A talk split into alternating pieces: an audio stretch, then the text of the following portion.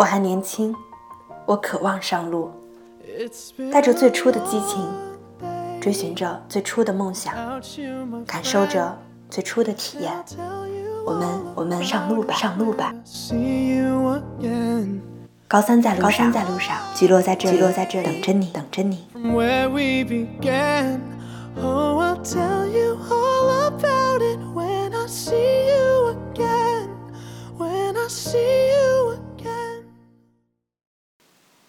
能在自己适合的、感到舒服的环境里去做自己想做的事情，爱自己该爱的人，就应该心满意足了。所以说，不选择每一个不该选择的事物，也不该放弃每一个不该放弃的机会。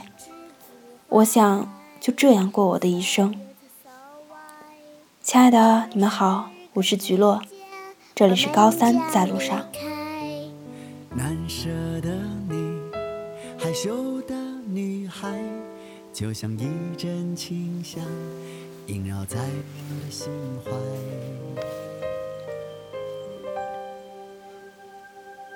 栀子花开，如此可爱。今天和大家分享一篇文章，名字叫做《我是如何一步步落后于别人的》。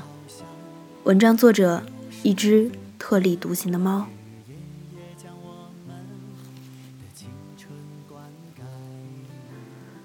我清楚的记得，从初二起，我的英语成绩是怎么一步步滑落的。我学英语起步很早，大概是小学二三年级开始，除了学校里上课，还上了兴趣班，因此在初二之前，我的英语成绩一直还是不错的。虽然四年级转学，因为教材不统一，落后了一段时间，但在老师和当时最流行的鹦鹉鸟复读机的帮助下，我的英文仍是班上成绩最好的。初中老师要求我们背会每篇课文，但到了初二的时候，课本的文章就越来越长，我就懒得背了，也就多读几遍的水平。那时候老师没有特别严格的查，而在我看来。背课文是那么的无厘头和可笑，加上我越来越喜欢自由奔放、不拘小节、不苛求语法的外教口语课，就更加不愿意背课文，也不这么好好听英语课了。开始摇摇欲坠般晃荡，原来扎实的英语功底一点点开始瓦解了。我所不知道的是，对于刚刚学外语的小孩来讲，背课文是最好的形成语感的方法，就好像背唐诗宋词一样，并不在用，而是形成对文字语言的感觉。现在回忆起来，我能脱口说出好多文言古词，但对于英语，这么多年来就记得一句，就什么都不记得了。渐渐的，我的英语成绩出了问题，严格的语法我分不清了。阅读理解也开始发生了混乱，就连最起码的选择填空也开始模糊，觉得好像哪个都行。成绩下降，就开始做无数的习题，但所发生的问题都是一样的，混乱和模糊。不能说我不会，也不能说我会，但就是不断出错，成绩平平。那个时候的我，同桌是一个很乖巧的女孩。自从初一开始就认认真真的背课文，直到中考后我们分开。他的妈妈在他初三的时候从国外回来，那一年他的英语成绩突飞猛进，中考英语得了满分一百五十分，而我只有一百二十多分，我甚至还拼错了一个最简单的单词。后来前州女孩高中上了全省第一的学校，我只上了全省第三的。再后来，她出国上了名校读本科，硕士和博士又上了更有名的学校，而我，高中英文提升了难度之后更加模糊，初中都懒得背，高中更没时间和兴趣，英文开始成为我，英文开始成为我一门表现平平的科目。再后来，我不得不在一个二本的校园里起早贪黑的恶补。熬了那么多夜，下了那么大辛苦，最后也只是个比同班同学好，但仍没成为优势项目。勉强找个工作，面试开个英文会议，但再高级点，比如英文对话超过两小时就歇菜了。那时候我总说前桌女孩英文成绩好，是因为她有个英语很好的妈妈，能当二十四小时随身老师。可直到今天，我心里都很深刻的记得，我是如何开始偷懒，如何开始一点点懈怠，如何开始在别人背课文的时候窃喜自己不用那么苦。我不能说我和前桌女孩在成绩和人生上的差异就是从背课文开始的，也不能说我们两个如今的生活谁好谁坏。但是这件小事一直提醒着我，人与人之间的差距就是从一个小小的习惯拉开的。无论是当时的考试成绩，亦或是更大格局的未来，纵观自己的整个学习生涯，甚至人生，也都充满了这种懒惰和得过且过。这并不是单单出现在英语课上的偶然，所有的偶然其实都是自己人生的必然罢了。比如我，除了数学和其他学科也都学得不好不坏，不精通也不透彻，文史类需要背会的也都背得挑肥拣瘦，而现在生活中的我也总是差不多就行的态度，就算有能力过精致优雅的生活，也依然毛毛躁躁的把家里搞得一团乱。每当我们的人生不如别人的时候，总会下意识地给自己找理由，比如别人有好爹好妈好家庭，别人有钱有势有好老公，别人有好老板好公司好待遇，总觉得自己什么都没有，才造成当下的窘境。其实我们是如何一步步落后于别人的，我心里特别清楚，无非是从生活中的一点差距开始的。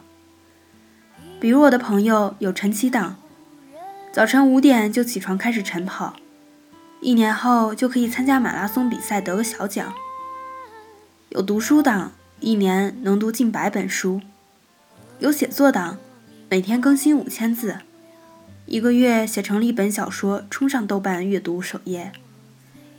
我的晚上在刷手机和代购聊天买货中度过，想读书只能在一两点。精疲力尽的，更别提早起晨跑了。精疲力尽的，就更别提早起晨跑了。写作能一周更新一篇一千五百字，就觉得完成了一件大事。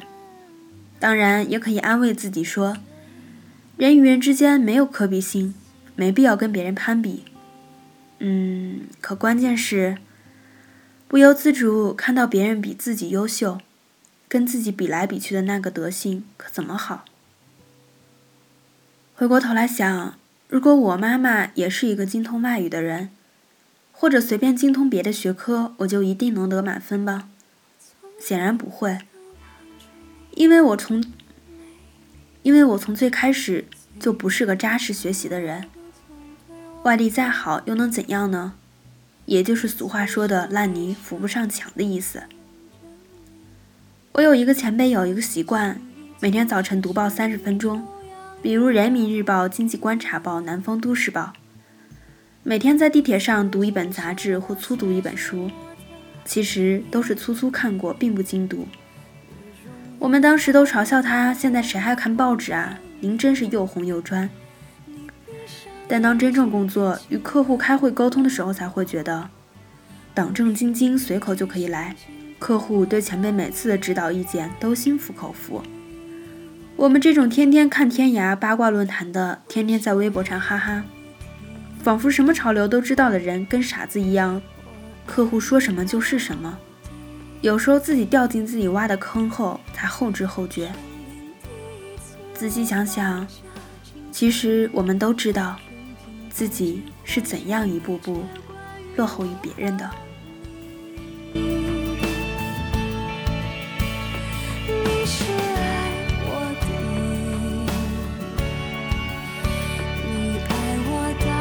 许多很喜欢一只特立独行的猫，它所写的文章，觉得都不是一些没有用的鸡汤，而是真的会给到我们重重的一击。我们真是如何一步一步落后于他人的呢？你有可能会在羡慕，啊，他的写作能力好棒啊，他的英语听力口语好棒啊，为什么自己就不可以呢？然后下定决心，我要下哪个软件，我要去买什么书去看。然而买回来，你绝对都坚持不过三天就放弃了，只能刷着微博，看着电视说：“哇，他好厉害呀！”只能一直去羡慕别人。菊落在此做一个自我批评。菊落在高考结束后一直说要提高自己的英语的听力和口语能力，然而也做了很多的准备工作，坚持下来的真的没有超过三天。有可能是拖延症加懒惰的习惯。在高中的时候，菊落也是当放假回家，却真的提不起精神去学习，没办法，只好逼着自己去图书馆，去大学的教室去自习，发现这样子的效率很高。所以说，有些同学会觉得我在学校学习的氛围和劲头很大，可是，一回到家就顿时蔫了起来，这该怎么办呢？每个人都会是这样子的，总想给自己稍微偷一下懒，可是时间一松懈下来，自己却再也没有提起来的力气了。所以，最好的方法就是找一个适合学习的地方。如果你觉得家里不好的话，可以去图书馆。也可以去你们地方的大学的教室，他们的自习室去。这就是菊落以上的意见啦。当然，菊落也会好好努力的，打破拖延症的坏习惯，早睡早起啊。今天节目就到这里吧。如何联系到菊落呢？第一种方式是关注菊落的新浪微博，名字叫做菊落 feel。菊落会在新浪微博中及时的发出对背景乐的征集、下期预告等等，也会把菊落最近的一些所见所感和大家分享。第二种方式是可以加入 QQ 群，群号是四幺四八五五二四六，你可以在群中向大家讲述你的困惑或者是你的一些问题，大家都会及时帮你解答的。第三种方式是关注菊落的微信账号。你搜索“菊落 feel” 就可以了。在此说明“菊”，因为我们的拼音当中是“鸡鱼菊”嘛，然后，嗯，在手机当中没有“鱼”这个拼音，它只有一个 “v”，所以大家打的就是 “j v”，然后“落 feel f e l” 就可以了。第四种方式是关注“高三在路上”的公众微信账号，你输入“高三在”即可搜索到“高三在路上”了。微信账号中，菊落会经常和大家分享下期预告，以及在微信账号中，你可以收听到所有的节目，还有之前发布过所有节目的背景乐哦。你可以在荔枝 FM、喜马拉雅、网易云音乐等等等的自媒体平台搜到菊落的节目。后，心憔悴，白色油桐风中纷飞。落花似人有情，这个季节。河畔的风放肆拼命的吹，无端拨弄离人的眼泪。那样浓烈的爱再也无法给，伤感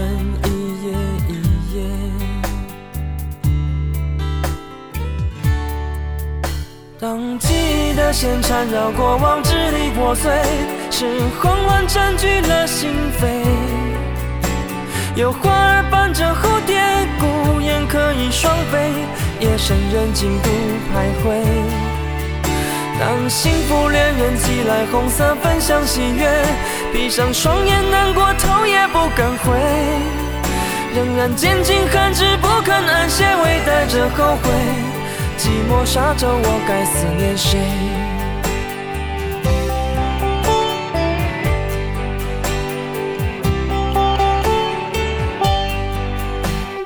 自你走后，心憔悴，白色油桐风中纷飞，落花似人有情，这个季节。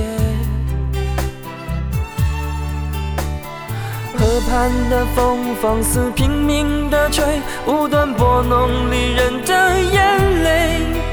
那样浓烈的爱再也无法给，伤感一夜一夜。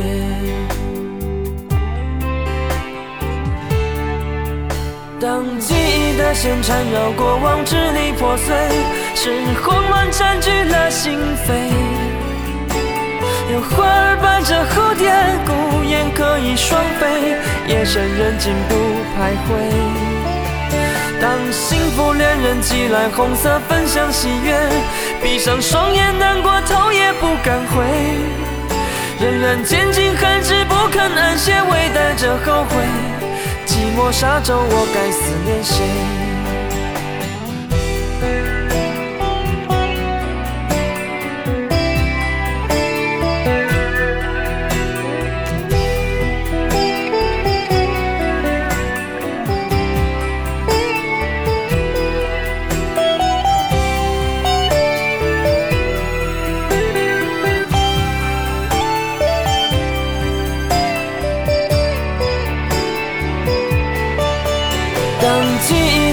缠绕过往，支离破碎，是慌乱占据了心扉。